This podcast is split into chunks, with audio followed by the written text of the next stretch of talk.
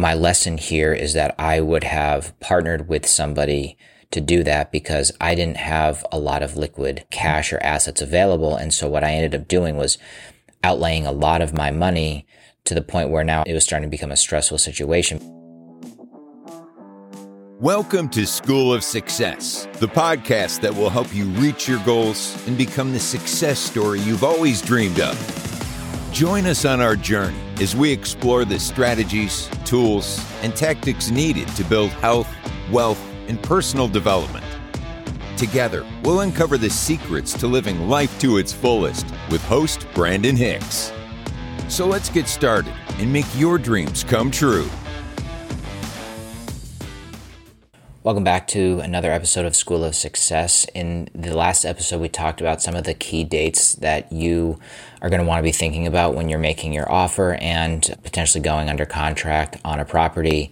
Some of those dates, again, include when you submit the letter of intent, how quickly are you going to send over the earnest money deposit, how quickly should the seller be sending you the financial documents and all the paperwork that you're looking for so you can do your financial audit? And then how long your inspection period is that you're looking for? Don't make the same mistake i did which was putting in much too short of a inspection period and then how long it's going to take you to close. And so today I wanted to go into detail on some of the due diligence items that I went through and exactly what that cost me. My biggest learning was I ended up coming out of pocket with quite a bit of money, had a lot of at risk capital out there for quite some time. So it was a big lesson for me. The second inspection that I did was called a environmental phase one. And that is basically looking at the historical records of the property. Again, it was about four weeks for that company to do that work and about $2,000, I believe, for that inspection.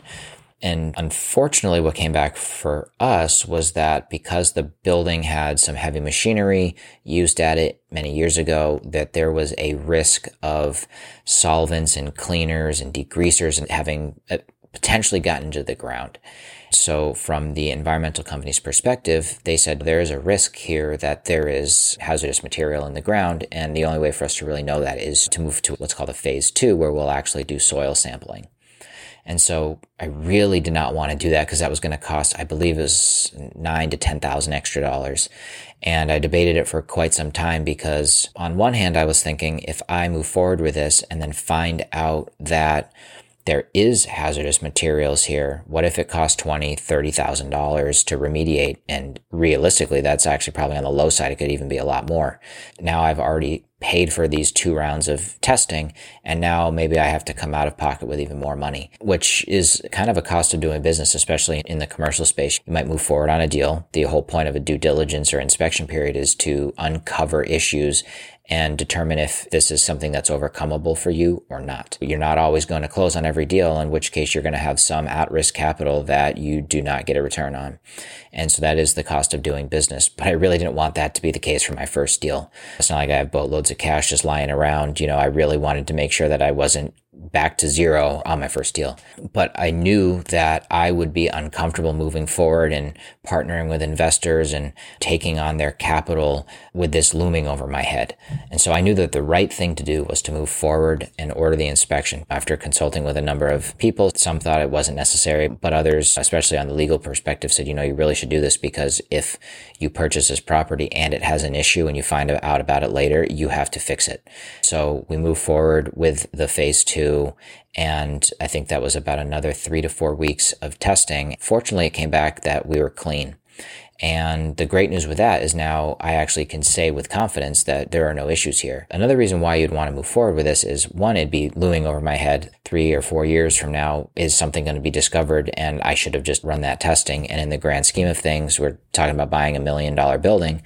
And here I am not wanting to spend eight grand to figure this out. I could be stepping over pennies, but then get hit with a really big fee. And I really didn't want that. I might as well address it now. And that was the absolute right thing for me to do. And it worked out really well for me. It's just it took more money to get to that point. Some other things that you're going to want to do is a financial audit. So you're going to want to dig into the paperwork from the facility. So the profit and loss statement, if they have one. If not, you're going to have to build one. Rent roll, Make sure that if they say that there's 130 units, are there truly 130 units? open units that are vacant, measure them, make sure that they are the size that they say they are. You're going to want to see who's paying, who's not paying, and start getting an idea of how many people you might have to go to auction because let's say the facility is 100% full, but only 80% are paying. Well, that means if they're 100% full, you can't accept new tenants. So you've got people in there that are not paying, maybe not paying for two, three years. And now you've got new customers coming in saying, I'd love to rent and you can't rent to them. So how long is it going to take you to go through the auction process and letting the tenants know that you're going to kick off the auction process, give them the chance to catch up and then eventually go through that auction process. And so that really starts to help your planning for when you take over. In addition, for me in this opportunity, we knew the roof needed to be replaced, but there was also a large slate roof that we weren't sure if could just be repaired, which I know is really difficult to do, or if it should just be replaced. And that was a huge job, which was going to cost a lot of money.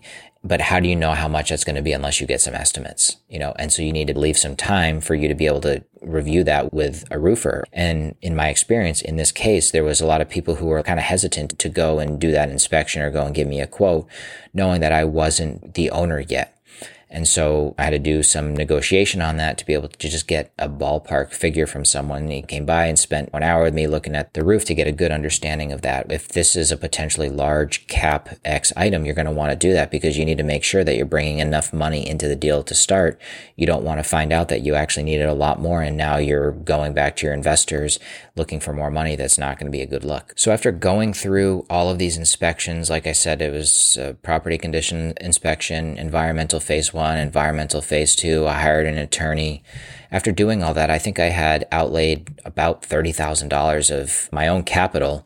And so that's technically at risk. You know, if we didn't end up closing or we found something that was a deal killer, I was potentially going to lose all of that money. And that'd be a very expensive lesson for me to learn.